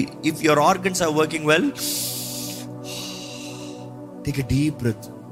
Same. మరి ఎప్పుడన్నా గమనిస్తే పట్టుకోలేరు, దేవుని దగ్గర నుంచి నిజంగా తీసుకున్నవాడు పట్టుకోలేడు. You have to give him praise. అప్పుడే సెటిల్ డౌన్. ఈరోజు చాలామంది అంటున్నారు, అందుకనే బుస్సు డమాల్ అయిపోతున్నారు. మీరు కావాలంటే ఊపిరి తీసుకుని పట్టుకుని అట్లా ఉండండి, ఓదకుండా చూద్దాం ఎంతసేపు ఉంటారు, కళ్ళు తిరుగుతాయి కావాలంటే చూసుకోండి. But when you let go ఏమవుతుంది తెలుసా, వెంటనే ఎప్పుడన్నా చూడండి అని అన్న నెక్స్ట్ సెకండ్ ఏమవుతారు తెలుసా, నెక్స్ట్ ఏమవుతుంది తెలుసా, మీరు ఫస్ట్ టైం అని తీయచ్చేమో సెకండ్ టైం ఆటోమేటిక్గా వెళ్ళిపోతుంది. Why? You have expanded your lungs. So devil is after you puncturing your lungs. చాలామంది లంగ్స్ పంచర్, లోపలికి ఊపిరి తెస్తారు కానీ లోపల ఉండదు. బుస్ పంచర్ అయిన బలూన్లు ఎప్పుడైనా చూసారా? ఎంతనో వాదండి, ఉఫ్ ఎంతనో వాదండి, ఏం ప్రయోజనం లేదు అక్కడ. కొంతమంది జీవితాలు కూడా అలాగే ఉంటుంది. దేవుడు ఎంత ఆశీర్వదించినా ఇంకా అడుక్కుంటాం, ఇంకా అప్పులు, ఇంకా తలకాయ నొప్పులు, ఇంకా అవమానం. దేవుడు అంటాడు, నీకు కవచం కావాలి, కవచం లేకుండా ఓదాం అంటున్నావు, ఏం ఓదనం? You better wear the armour, you wear it. నా నీతి నిన్ను కాపాడింది, నా నీతి నిన్ను భద్రపరిచింది. లేకపోతే అపవాది పంచర్లో నీ జీవితాన్ని, నీ దేహాన్ని నాశనం చేస్తాయి. మన దేహంలో ఇంకా ప్రాముఖ్యమైన చూస్తే కిడ్నీలు ఉంటాయండి. కిడ్నీ ఏం చేస్తుందంటే మన దేహంలో ఉన్న ప్రతి టాక్సిన్స్, విషము, అక్కర్లేనివి ఇవన్నీ ప్యూరిఫై చేస్తుందంట, ఫిల్టర్ చేస్తుందంట. ఫిల్టర్ దేవుడు పెట్టాడు, న్యాచురల్ ఫిల్టర్. ఈరోజు మన కిడ్నీ సరిగ్గా పనిచేస్తున్నాయా అనేటప్పుడు ఆర్గన్స్కి, స్పిరిచువల్ సెన్స్కి లింక్ చేస్తే అవసరమైన మనుషులు, అనవసరమైన మనుషుల్ని తేడా నిర్ణయించగలుగుతున్నారా? కొంతమంది జీవితంలో చాలా టాక్సిక్ పీపుల్ ఉన్నారు. వారి మాటలు మీ మైండ్ని కరప్ట్ చేస్తుంది, వారి మాటలు మిమ్మల్ని రాంగ్ ఇన్ఫ్లుయెన్స్ చేస్తుంది. Are you able to filter them? Filter చేయలేకపోతున్నారంటే మీకు ప్రొటెక్షన్ లేదనమాట. మీకు ప్రొటెక్షన్ లేదు, మీ ప్రొటెక్షన్ లేదు కాబట్టి మీ కిడ్నీస్ పాడే, కాబట్టి మీకు అనారోగ్యం కలుగుతుంది. ఇంకా మన దేహంలో చూస్తా liver, one of the major role. Liver processing చాలా చెప్పవచ్చు, కానీ సింపుల్గా చెప్పాలంటే it will break down sugar into energy. Break down sugar into energy. మనం తినే ప్రతి దాంట్లో షుగర్, న్యాచురల్ షుగర్స్ ఉంటాయి కదా. షుగర్ కొంతమందికి ఎక్కువ అయిందంటారు. ఏంటంటే లివర్ సరిగ్గా క్లెన్సింగ్ చేయించుకోవాలి. ఇందుకు అది ప్రాసెసింగ్ కన్వర్ట్ చేయట్లేదు. కన్వర్ట్ చేయట్లేదు అంటే నువ్వు షుగర్ తింటున్నావు, మంచి తీపిగా ఆహా ఎంత బాగుంది అంటున్నావు, కానీ వెళ్ళింది నీకు బలం రావట్లేదు. ఎందుకంటే లివర్ సరిగా పని చేయట్లేదు. లివర్ సరిగా పనిచేస్తే నీవు తినేదానికి వెళ్తే నీకు శక్తి వస్తుంది. ఈరోజు చెప్పాలంటే, ఆత్మీయ రీతిగా చెప్పాలంటే చాలామంది మంచి మంచి వాక్యాలు వింటారు, ఎంతో దేవుని ఆత్మ ద్వారా నింపబడిన వాక్యాలు వింటారు. తప్పే కాదు, వింటారు, కానీ దాన్ని బట్టి ఏ ప్రయోజనం లేదు. ఎందుకంటే there is no processing happening, no digestion happening, no net pros synthesis అవుతలేదు అక్కడ, బ్రేక్ డౌన్స్ అవుతలేదు అక్కడ, ప్రయోజనమే లేదు, జబ్బుగానే ఉంటున్నారు. మన జీవితంలోనండి దేవుడు అనుగ్రహించిన సమస్తము మనము కాపాడుకోవాలని దేవుడు తెలియజేస్తున్నాడు. కానీ కాపాడుకుంటాను కూడా దేవుడు మనకు ఇవ్వవలసిన సమస్తం ఇస్తున్నాడు. ఈరోజు దేవుని రక్తం ద్వారా కడగబడిన ప్రతి ఒక్కరు నీతి మంతులని దేవుడు నాకు తెలియజేస్తుంది. కానీ ఆ నీతిని ఎలాగో ఒక మనిషి ధరించుకుంటాడు. I'm coming to the final point. దేవుడు మనకిచ్చిన నీతి, ఫైనల్ పాయింట్ అంటే మీ ఫైనల్ పాయింట్ అంటే ఈ టాపిక్ ఫైనల్ పాయింట్, మెసేజ్ అయిపోలే. మీరు చాలా అయిపోయిందా? ఉండు ఉండు దేవుడు అనుగ్రహించే సర్వాంగ కవచము, నీతి అనే కవచము. ఈ నీతిని ఎలా ధరించుకుంటాము? ఎలా ధరించుకుంటామంటే మొదటి తెస్సలోనికలు రాసిన పత్రిక, తెస్సలోనికలు రాసిన మొదటి పత్రిక ఐదో అధ్యాయం ఎనిమిదో వచనం ఒకసారి చదువుదామా. ఇక్కడ పౌలు మళ్ళీ రాస్తున్నాడు. ఇక్కడ ఏమని రాస్తున్నాడు అంటే, but since we are of day, మనం వెలుగు సంబంధం కాబట్టి, లెట్ us బి సోబర్, చురుకు కలిగిన వారిగా. Yeah go on. మనము పగటి వారమై ఉన్నాము గనుక మత్తులమై ఉండక మత్తులమై ఉండక విశ్వాస ప్రేమలను కవచము, రక్షణ నిరీక్షణ శిరస్త్రాణమును ధరించుకొందుము. విశ్వాసము ప్రేమ, ప్రేమ విశ్వాసము ప్రేమ అనే కవచము కవచము putting on the breast plate of faith and love.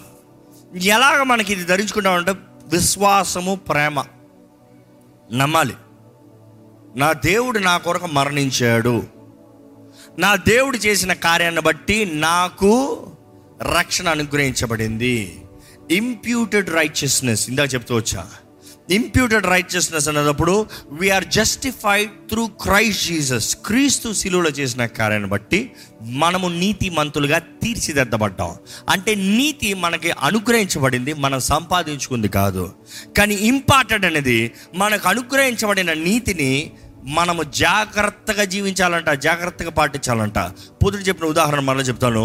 అనుకుని చూడండి, మిమ్మల్ని ఎవరైనా పిలిచి తెల్లని ఫైనెస్ట్ ఉన్న ప్రపంచంలోనే తెల్ల బట్టను తీసుకొచ్చి మీకు ధరింపజేశానండి, ధరింపజేసి చెప్తున్నాను, ఇది మురికి అయితే మాత్రం నేను ఊరుకోను, ఇది నీకు ఊరక ఇస్తున్నాను, ఇది ప్రపంచంలోనే విలువైంది, ఈ విలువైన తెల్లని వస్త్రాన్ని నీకు ఇస్తున్నాను, జాగ్రత్తగా కాపాడుకో అని చెప్పి పంపిస్తున్నా. మీరు నిజంగా అది జాగ్రత్త కావాలంటే మీరు అంటే నా ఇష్టం, నాకు ఇచ్చావు కదా, నీ పని చూసుకుపోవచ్చు. కానీ చెప్పాను, ఈ మాట యాడ్ చేస్తున్నాను ఎందుకంటే దేవుడు కూడా చెప్తున్నాడు, తర్వాత నేను లెక్క అడుగుతా, నేను చూస్తా, తేడా కొట్టిందా చంపేస్తా. సింపుల్. ఏ దేవుడు చెప్పేది కూడా అదే కదా. ఆ న్యాయ తీర్పు రోజున తేడా కొట్టావా, లెక్కల్లో తేడా కొట్టావా, అగ్ని ఆరదు పురుగు తాగదు, రెండో మరణం, పోయి చావు పో. సింపుల్. నేను చంపేస్తానని చెప్పిన తర్వాత నవ్వుతారా, ఏడుస్తారా? ప్రపంచంలోనే తెల్లని వస్త్రం అంట, హాహా సంతోషం. బాధ అంటే మురికి అయిందనుగా నా పని అయిందంట. సో ఇది ఇట్ ఈస్ ఇంపార్టెంట్. ఇంపార్టెంట్ అనేటప్పుడు మీకు అనుగ్రహించబడింది, అనుగ్రహించబడిన దాన్ని జాగ్రత్తగా కాపాడండి. జాగ్రత్తగా మీ రక్షణని జాగ్రత్తతో కొనసాగించండి, భయంతో జాగ్రత్తతో కొనసాగించండి, ఆయన రాకొచ్చేంత వరకు కొనసాగించండి. దేవుడు నాకు అదే తెలియజేస్తున్నా లేదా? It is you working out your faith, work out your faith అని ఉంటుంది. Work out your salvation, sorry work out your salvation till the coming of the lord. ఆయన వచ్చేంత వరకు ఆయన అనుగ్రహించిన రక్షణని జాగ్రత్తగా కొనసాగాలన్నా. ఫిలిప్పీయులకు రాసిన పత్రిక రెండో అధ్యాయం పన్నెండో వచనం ఒకసారి చదువుతామండి. ఫిలిప్పీయులకు రాసిన పత్రిక రెండో అధ్యాయం పన్నెండో వచనం. కాగా నా ప్రియులారా, మీరు ఎల్లప్పుడూ విధేయులై ఉన్న ప్రకారము, మీరు ఎల్లప్పుడూ విధేయులై ఉన్న ప్రకారము, నా ఎదుట ఉన్నప్పుడు మాత్రమే కాక మరి ఎక్కువగా నేను మీతో లేని ఈ కాలమందును భయముతోను వణుకుతోను మీ సొంత రక్షణను కొనసాగించుకొనుడి. ఏంటట? భయముతో వణుకుతోను, వణుకుతో మీ సొంత రక్షణను కొనసాగించుకోండి. అంటే ఈ మాట చెప్పేటప్పుడు ఎలా ఉంటుందంటే, మీకు ఆ వస్త్రాన్ని ఇచ్చిన తర్వాత మీరు బయటికి వెళ్ళినప్పుడు ఎలా ఉంటారు? అడిగేవాడు లేకపోతే కొంతమందికి విలువ తెలియదు. కొన్ని కొన్ని వస్తువులు ఇస్తే విలువ తెలియదు, అవునా కదా? కొంతమంది కొన్ని విలువలు ఇవ్వాలంటే వాళ్ళకి వద్దులే, ఇది ఇచ్చుకోదాలని అనిపిస్తుంది. ఎందుకు? వాళ్ళు పడేస్తారు. నువ్వు ఎంత కష్టపడి ఎంత కష్టపడి కొన్నా కూడా వేస్ట్. వాళ్ళకి దేవుడు కూడా అదే రీతిగా ఎవరైతే ఎలాగ దాన్ని కాపాడుకుంటారో దాన్ని తగినట్టుగా ఆశీర్వదిస్తాడు. సో దేవుడు ఇచ్చే రక్షణ కూడా, మనం ఇచ్చిన రక్షణని ఎవరికి ఏంటి అన్నట్టుగా బ్రతికామనుకో, నష్టపోయేది మనమే, నాశనమయ్యేది మనమే.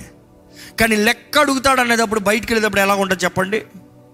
ఎక్కడ ఎవరైనా మురికి చేయొచ్చిందో ముట్టదు ముట్టదు ముట్టదు పట్టదు, ఊరే నేను చచ్చిపోతాను నువ్వు ముట్టావు అనుకో, అనవసరం కూడా ఎందుకు. అలాగ మురికి అయింది అనుకో, ఎవడన్నా ఏదైనా చిమ్మాడు అనుకో మీదకి, ఏం చేస్తాం? వెంటనే కడుక్కుంటాం. దీన్ని ఎలా క్లీన్ చేయాలి? డ్రై క్లీనా, మెషిన్ వాషా, హ్యాండ్ వాషా, ఏ డిటర్జెంటు, ఎలా రుద్దాలి? నిజంగా జాగ్రత్త కలిగిన వారైతే స్త్రీలు చెప్పండి అమ్మా, మంచి చీర ఉంటుంది, కొనక కొనక కొంటారు. ఎక్కడికో వెళ్ళినప్పుడు ఎవడో ఒకటి ఏదో ఒకటి చేస్తాడు, లేకపోతే ఏ పిల్లోడో ఏదో ఒకటి రాస్తాడు. ఎలా ఉంటుంది? తెచ్చుకుని జాగ్రత్తగా క్లీన్ చేసుకుంటారు పాపం. నేను చూస్తాను చాలాసార్లు మా భార్య ఆ షింక్ దగ్గర నిలబడి తీసుకుని స్లోగా క్లీన్గా చేసుకుంటూ ఉంటుంది. ఏం చేస్తాం? పిల్లలు చేశారు, పిల్లల పని అదే కదా. అపోజ్ కూడా రెడీగా ఉంటాడు ఎప్పుడు మురికి చేద్దామా అని. But it is your responsibility to maintain what has been given. So imputed, imparted అన్నప్పుడు imputed is justified by God. దేవుడు చేసిన కార్యం అది, మనం సంపాదించుకున్నది కాదు. ఇంపార్టెడ్ అనేటప్పుడు మనం వేర్పరచబడిన వారు, మీ ఏర్పరచబడిన వంశము అని దేవుడు మాకు తెలియజేస్తుంది. మీరు రాజులైన యాజక సమూహంగా ఉన్నారు, మీరు ఏర్పరచబడిన వంశము. రాజులైన యాజక సమూహం అనేటప్పుడు రాయల్ ప్రీస్ట్హుడ్. యాజకుడికి ఎవరికైనా పని లేకుండా ఉంటాడు అనుకుంటారా? యాజకుడు ప్రత్యక్ష కూడా ఓరక కూర్చోవచ్చు అనుకుంటారా? యాజకుడు కంటే ఆలయం లోట కుర్చీ ఉంటుందంట, బయట ఉంటుందంట కుర్చీ. ఏలి కూడా కూర్చున్నప్పుడు ఆలయం బయట ఒక కుర్చీ ఉంటుంది, అది కూడా జడ్జిమెంట్ల కుర్చీ. అది ఎవరికైనా కౌన్సిలింగ్ జడ్జిమెంట్ ఇస్తానికి. లోపట కుర్చీలు చోట్లేదు, నిలబడే ఉండాలి. దేవుడు కూడా అది అంటాడు, మీరు రాజులైన యాచక సమూహంగా మార్చబడుతున్నారు, ఏర్పరచబడిన వారుగా మార్చబడుతున్నారు. Which means you are sanctified, you better work, you better serve, you better live right. ఈరోజు మన జీవితాన్ని మనం జ్ఞాపకం చేసుకోవాలండి. దేవుని వాక్కు ద్వారంగా మనము భద్రపరచబడుతున్నామా? ప్రేమ విశ్వాసం ద్వారా మాత్రమే ఇది మనం ధరించుకోగలుగుతాం. ఎందుకంటే ప్రేమ అనేటప్పుడు మన హృదయంలో ప్రేమ ఉంటే మన హృదయంలో మనం తలంచేది సరిగా ఉంటుంది, మనం ఆలోచించేది సరిగా ఉంటుంది, మనము మన చిత్తాలు సరిగా ఉంటాయి, మన ఎమోషన్స్ బ్యాలెన్స్లో ఉంటాయి. అవునా కాదా? మనుషుల్లో ప్రే మీ మీకు ఒక మనిషి పైన తెగ ప్రేమ ఉందండి. ఆ మనిషి పలానా చోటకి వెళ్దామా అని అడుగుతున్నారు. లేదు, నా చిత్తం ఇదే, ఇక్కడికే రావాలి అంటారా?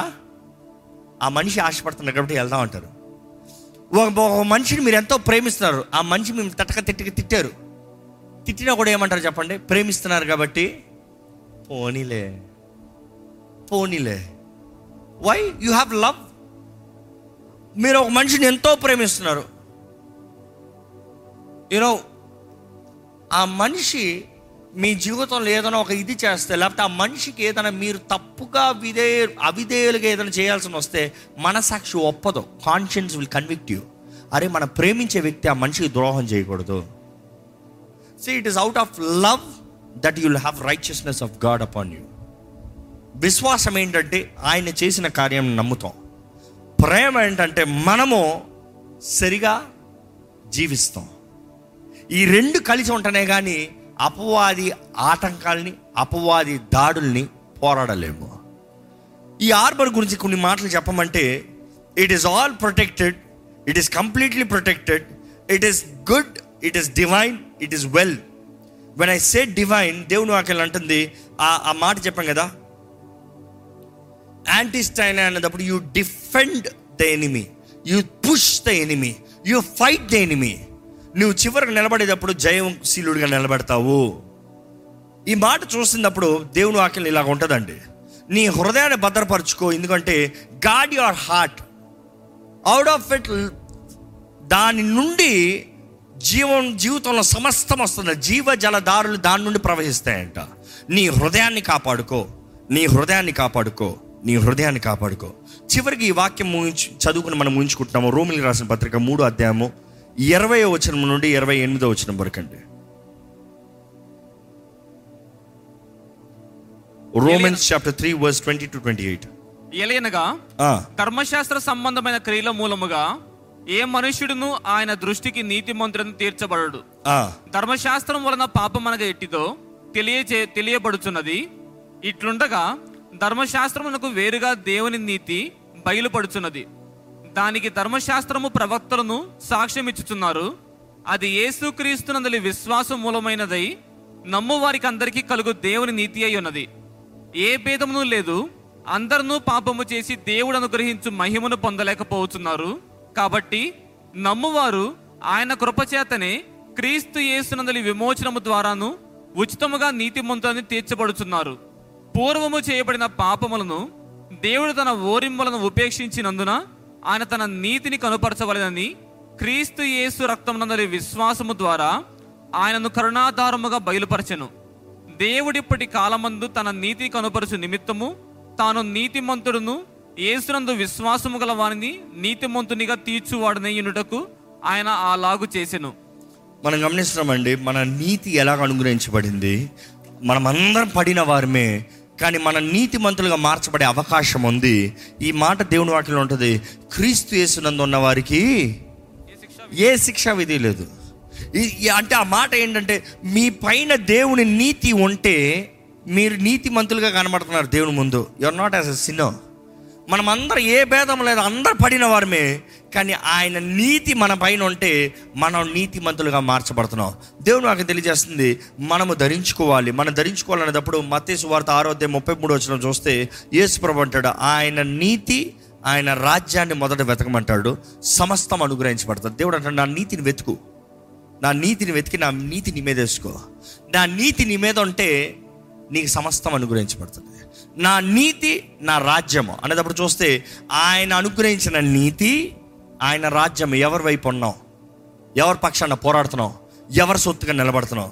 ఆయన నీతి ఆయన రాజ్యాన్ని వెంబడిస్తే సమస్తం అనుగ్రహించబడుతుంది. ఈరోజు మిమ్మల్ని అడుగుతున్నానండి, ఎవరిని వెంబడిస్తున్నారు? యేసుని వెంబడిస్తున్నారా, లోకాన్ని వెంబడిస్తున్నారా? యేసుని వెంబడిస్తున్నారా, స్వార్థము అన్నింటికన్నా మోసకరమైన హృదయాన్ని వెంబడిస్తున్నారా? యేసు రక్తం ద్వారా నూతనపరచబడాలి, శుద్ధ మనసును కలిగిన వారు ఉండాలి. దేవుని వాటిలో చూస్తే మామూలుగా you know we talk like ABC. The end of the revival meeting we say ABC. ABC అనేటప్పుడు అర్థం ఏంటంటే యాక్సెప్ట్ జీసస్, యేసుని అంగీకరిస్తాం. ఏ ఫర్ యాక్సెప్ట్, అంగీకరించు, నువ్వు అంగీకరించు. ఈరోజు కూడా మీకు I want tell ABC nothing but you accept. ఆయన నీతి మీకు అనుగ్రహించబడింది. మీ నీతి క్రియలు కాదు, మీ మంచితనం కాదు. తండ్రి దగ్గరికి వచ్చేటప్పుడు it's not about how you did things, it is about what Christ he's done for you. ఆయన రక్తం ద్వారా మీరు దేవుని బిడ్డలుగా మార్చబడ్డారు. So accept. Second is you believe. అంగీకరిస్తాం ఒకటంటే నమ్ముతాం, ఇంకోటండి చాలామంది అంగీకరిస్తారు కానీ నమ్మరు. యేసు దేవుడు నమ్ముతారు, అంగీకరిస్తారు. They accept. యేసు దేవుడు అంగీకరిస్తాడు కానీ ఏ ప్రయోజనం లేదు. You need to believe. అది నమ్మి విశ్వసించాలి. విశ్వసించాలన్నప్పుడు ఆ బిలీవ్ అన్న మాట చూసినప్పుడు it's having faith. It is not just knowing but believing is having faith. ఈరోజు దేవుడు మీ జీవితంలో కార్యం జరిగిస్తాడని మీరు ఎరిగి ఉన్నారేమో కానీ మీరు నిజంగా నమ్ముతున్నారా, విశ్వాసం కలిగి ఉన్నారా? మీ విరోధంగా వస్తున్న ఆయుధాలు ఏది పని చేయదు, ఎందుకంటే ఆయన కవచము మీ మీద ఉందని విశ్వసిస్తున్నారా? ఇప్పుడు మీకున్న సమస్యలు, ఇప్పుడు మీకున్న పోరాటాలు, ఇప్పుడున్న కలవరాలు అపవాది ద్వారంగా మీకు మీ ముందుకు వస్తుంది కానీ దేవుడు మీకు నిశ్చయంగా జయం ఇస్తున్నాడు. మీరు జయవంతులుగా జీవిస్తారు, నిలబడతారా అనేది మీరు బిలీవ్, నమ్ముతున్నారా, విశ్వసిస్తున్నారా? So after you believe what you do is you confess. C is for confess. Confess అనేటప్పుడు మనం ఎప్పుడు పాపాలు ఒప్పుకుంటాం మాత్రం కన్ఫెస్ అంటాం. It is asking forgiveness of sins, also confessing Jesus Christ is Lord with your mouth. మేము నిండా చెప్పాను, ఊపిరిలో నుంచి రావాలి, శ్వాస రావాలి. మీ lungs should declare. It is you confessing. దేవుడు, యేసు దేవుడు, నా స్థానంలో ఆయన మరణించాడు, నేను విమోచించబడ్డాను, నేను ఈరోజు దేవుని సొత్తు అయి ఉన్నాను, నేను దేవుని బిడ్డని, అపవాదికి నా మీద అధికారం లేదు, నేను నమ్ముతున్నాను, నేను అంగీకరిస్తున్నాను, ఇదిగో నేను ప్రకటిస్తున్నాను. I confess, I confess I more than a conqueror. అత్యధిక విజయం కలిగిన వ్యక్తిగా నేను జీవిస్తాను, నేను దేవుని సాక్షిగా బ్రతుకుతాను, దేవుడు నాకు నిశ్చయంగా జయము నిర్ణయించాడు. నిర్ణయిస్తాడేమో కాదు, ఇట్ ఇస్ ఆల్రెడీ. ఎందుకంటే ఆ సర్వాంగ కవచంలో చూస్తే అక్కడ ఆ మాట ఉంటుంది, యుద్ధం అంతా అయ్యేటప్పటికి చివరికి you will be standing victorious. సమస్త ఘనత జయము కలిగిన వారుగా నిలబడతారని దేవుడు షూరిటీ ఇస్తున్నాడు. ఈరోజు మనం we need to again accept, believe, confess. Maybe you have done it years back, but maybe you have forgotten it. సంవత్సరాల ముందు ఎప్పుడో ఒప్పుకున్నారేమో, అప్పుడు ఎప్పుడో రక్షణ ప్రార్థన చేశారేమో, మరలా ఇప్పుడు అనుకుంటున్నారు అంతా పోయింది, నేను మరలా పాపినే, నేను అంతా పాపినే. జ్ఞాపకం చేసుకోండి, యూనో దర్ ఇస్ ఇంప్యూటెడ్ ఇంపార్టెంట్లో ఇంకొక కన్ఫ్యూజన్ జరుగుతుంటుంది. Once saved for ever saved, right or wrong? Work out your salvation, right or wrong? Both are right. One saved forever saved అంటే సింపుల్. ఒక్కసారి ఒక్క మనిషి దేవుని బిడ్డగా మార్చిన తర్వాత మారిన తర్వాత మరలా బిడ్డ కాకుండా పోతాడా? కానీ బిడ్డగా మారిన వ్యక్తి బిడ్డగా జీవించాలి. ఎవరు ఆ వ్యక్తిని బిడ్డగా తీయలేడు కానీ ఆ వ్యక్తే ఆ నేను ఇంకా బిడ్డగా ఉండను నేను నిర్ణయిస్తానే కానీ. అర్థమవుతుందా? ఇంకో మాటలో చెప్పాలంటే మీరు ఎవరైనా ఒక బిడ్డను అడాప్ట్ చేసుకున్నారండి, అడాప్షన్ అడాప్షన్ ఫామ్లో సైన్ చేశారండి. చేసిన తర్వాత మీరేమయ్యారు? పేరెంట్స్ అయ్యారు, అఫీషియల్లీ పేరెంట్స్. ఆ బిడ్డ మీరు చెప్పినట్టు జీవించినా జీవించకపోయినా ఏది ఏమి చేసినా you are responsible because you have sign the documents. ఏంటి? I'm adopting. So once you say you are saved, you are saved through grace. మీరు విమోచించబడిన వారు, మీరు వెలపెట్టి కొనబడిన వారు, మీరు ఆయన బిడ్డలుగా మార్చబడ్డారు. So you are saved, you are redeemed, you have become the child of God. But remember, బిడ్డ బాధ్యతలు బిడ్డకు ఉంటాయి. బిడ్డ బిడ్డలాగా బ్రతకాలి. బిడ్డ ఎంత తప్పు చేసినా పాపాలు చేసినా తండ్రి క్షమిస్తాడేమో, బాధపడుతున్నాడు, గాయపడుతున్నాడు, అన్నీ అవుతున్నాయి, తండ్రికి అవమానపడుతున్నాడు. కానీ బిడ్డ మారాలని ఆశపడుతున్నాడు. కానీ ఆ బిడ్డ కానీ నాకు నువ్వు తండ్రిగా ఉంటాను నాకు వద్దు అని నిర్ణయించుకున్నాడు అనుకో, you always has a freedom to walk away. అదే తప్పిపోయిన కుమారుడు.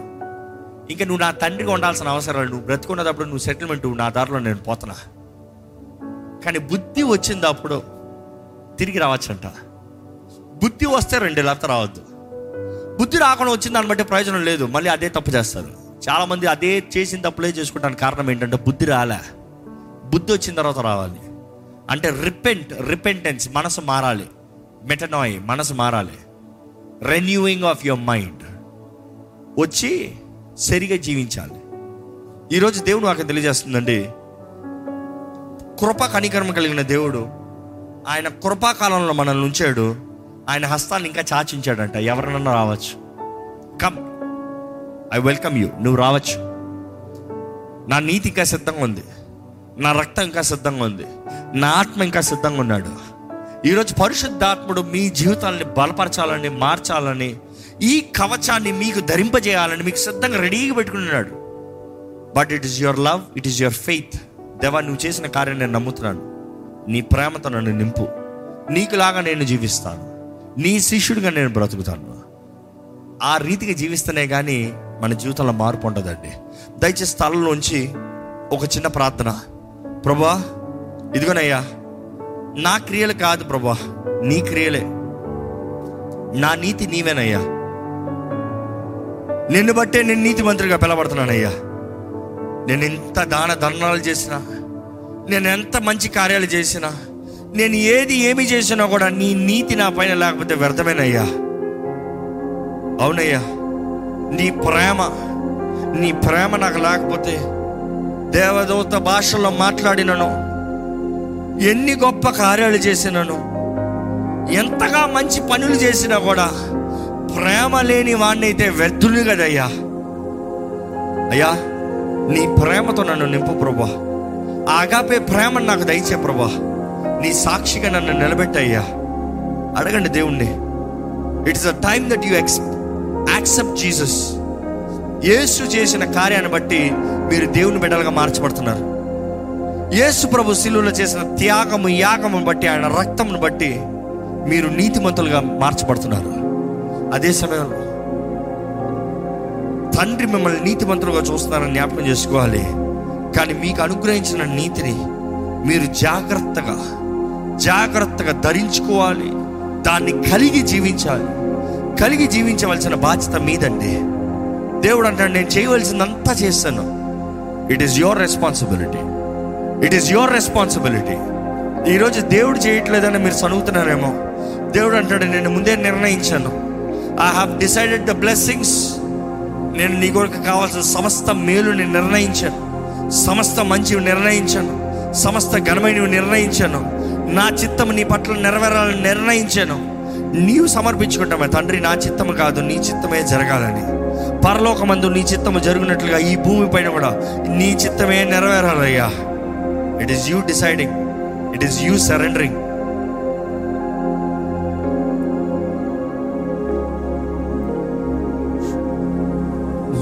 నా నీతి నీవే, నా ఖ్యాతి నీవే, నా దైవమాయేసయ్యా. నా క్రియలు కావు నీ కృపయే దేవా, నా ప్రాణమాయేసయ్యా.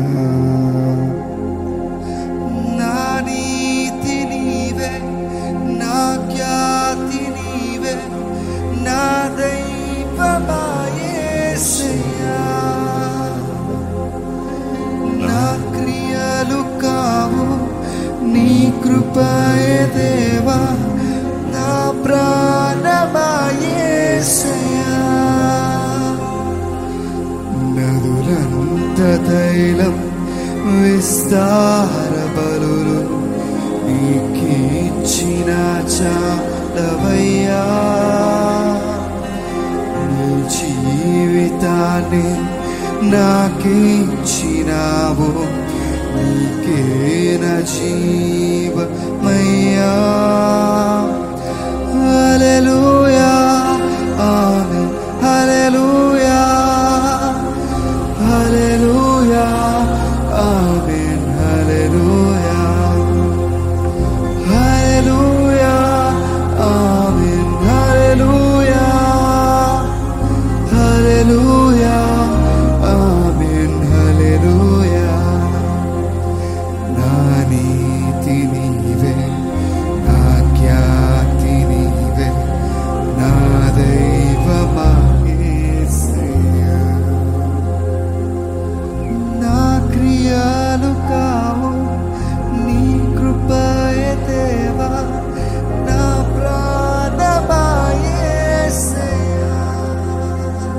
మరొకసారి మన జీవితంలో దేవుని చేతులను సమర్పించుకుందామండి. ఉన్న పాటల దేవుని దగ్గర రావచ్చు అంటే నిజంగా నా శక్తి, నా బలము, నా నీతి నాకు చాలదు, నేను కుదరదు, ఐఎమ్ నాట్ వర్ది.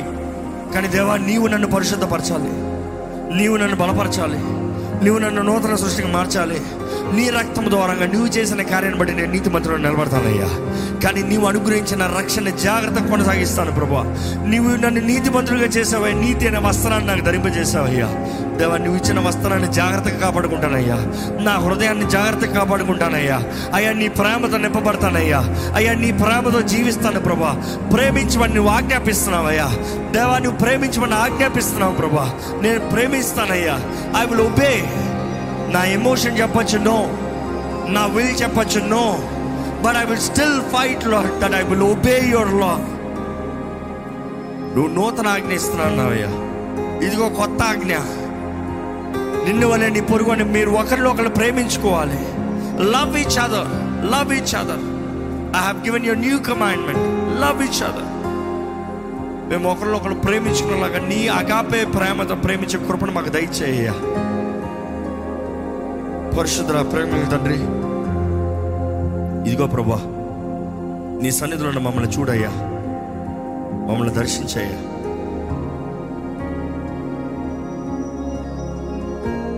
నువ్వు అనుగ్రహించే ఈ సర్వాంగ కవచాన్ని ధరించుకుని అపవాదిని పోరాడే జీవితాన్ని మాకు దయచే ప్రభా. ఈ వాక్యం వెంటనే ఎవ్వరూ అవివేకులైన సోల్జర్స్ ఉండకూడదు, సైనికులు ఉండకూడదు, మూర్ఖులైన సైనికులు ఉండకూడదు. అయ్యా ప్రభువా, సహం సగం భక్తి విశ్వాసం అనే సైనికులు ఉండకూడదు అయ్యా. పరిపూర్ణంగా సర్వాంగ కవచాన్ని ధరించుకు అయ్యా. యుద్ధం యెహోవాదేనయ్యా, కానీ పోరాడాలు అన్నావయ్యా. పోరాటాలు తప్పకుండా ఉంటాయన్నావయ్యా, కానీ పోరాటాల అంతము నువ్వు నిర్ణయించిన వ్యక్తి దేవుడు అయ్యా. పోరాటాల అంతము నిశ్చయంగా జయమని ప్రకటిస్తున్నావయ్యా. ముందుగానే మాకు జయం కలుగుతానని హామీ ఇస్తున్నావు ప్రభా. కానీ ప్రభా, మేము సర్వాంగ కవచాన్ని ధరించుకుంటా మాత్రమే జయమంటున్నావయ్యా. సర్వాంగ కవచాన్ని ధరించుకుంటా సత్యము, నీతి, రక్షణ, సమాధానము, విశ్వాసము, నీ ఆత్మ ఖడ్గము కలిగిన వారిగా, అపవాదిని ఎదిరించేవారుగా నీవు మాకు నిర్ణయించిన జయాన్ని మేము పొందుకుని నిన్ను గణపరిచే కృపను మాకు దయచేయ్యా. ఈరోజు ప్రభు, ఎవరెవరైతే మరొకసారి తమ తాము నీ చేతులకు సమర్పించుకుంటారో ఒకసారి దర్శించండి అయ్యా. ఇంతవరకు నేను సరికాదు, నేను నాకు యోగ్యత లేదు, నాకు శక్తి లేదు, నేను మంచిగా జీవించలేను, నేను తప్పు చేశాను, నేను పాపిని అని తమ తాము మరలా మరలా మరలా మరలా అయ్యా నేరారోపణ చేసుకుంటూ ప్రభు, అపో అది అబద్ధాలకి లొంగిపోయేవారు ఉంటే ఒక్కసారి దర్శించు ప్రభు. మా హృదయాలు మా పైన నేరాలు రూపణ చేస్తే నువ్వు నీ వాక్యాలు చెప్తున్నావు అయ్యా. మా హృదయానికి మించిన దేవుడు అయ్యా నువ్వు, మా హృదయానికి మించిన అధికారం నీకు ఉందయ్యా. నీ మాటే చివరి మాట ప్రభువా. ప్రభువా, ఎవరెవరైతే అంగీకరిస్తున్నారు, ఎవరెవరైతే నమ్ముతున్నారు, ఎవరెవరైతే ప్రకటిస్తున్నారో దేవా, వారి జీవితంలో నూతన కార్యం చేయి ప్రభువా. నీ బలము, నీ శక్తి, నీ కృప, నీ తోడు, నీ సన్నిధి, నీ ఆరోగ్యాన్ని ఇచ్చి let their organs work right Lord, let the spiritual organs also work right Lord. Help them to discern విచక్షణ జ్ఞానం కలిగిన వారుగా, అపవాది తంత్రములు ఎరిగిన వారుగా దేవా, నీవు అనుగ్రహించే ఈ సర్వాంగ కవచం ధరించుకునే జయము కలిగిన జీవితాలను నీ బిడ్డలకు అనుగ్రహించమని. నీ నీతిని బట్టి మేము బ్రతుకుతున్నాము, నీవు చేసిన కార్యాన్ని బట్టి మేము నీతిమంతులుగా మార్చబడ్డామయ్యా. కానీ నీవిచ్చిన నీతిని కొనసాగే కృపను మాకు దయచి, కొనసాగించే బ్రతుకులను మాకు దయచి, నీ బిడ్డలుగా నీ సాక్షులుగా జీవించే అవకాశాలను మాకు దయచేయమని వేడుకుంటూ, విత్తన వాక్యాన్ని ముద్రించే ఫలింపు చేయమని నజరేయుడైన యేసు నామములో అడిగి వేడుచున్నాం తండ్రి, ఆమేన్.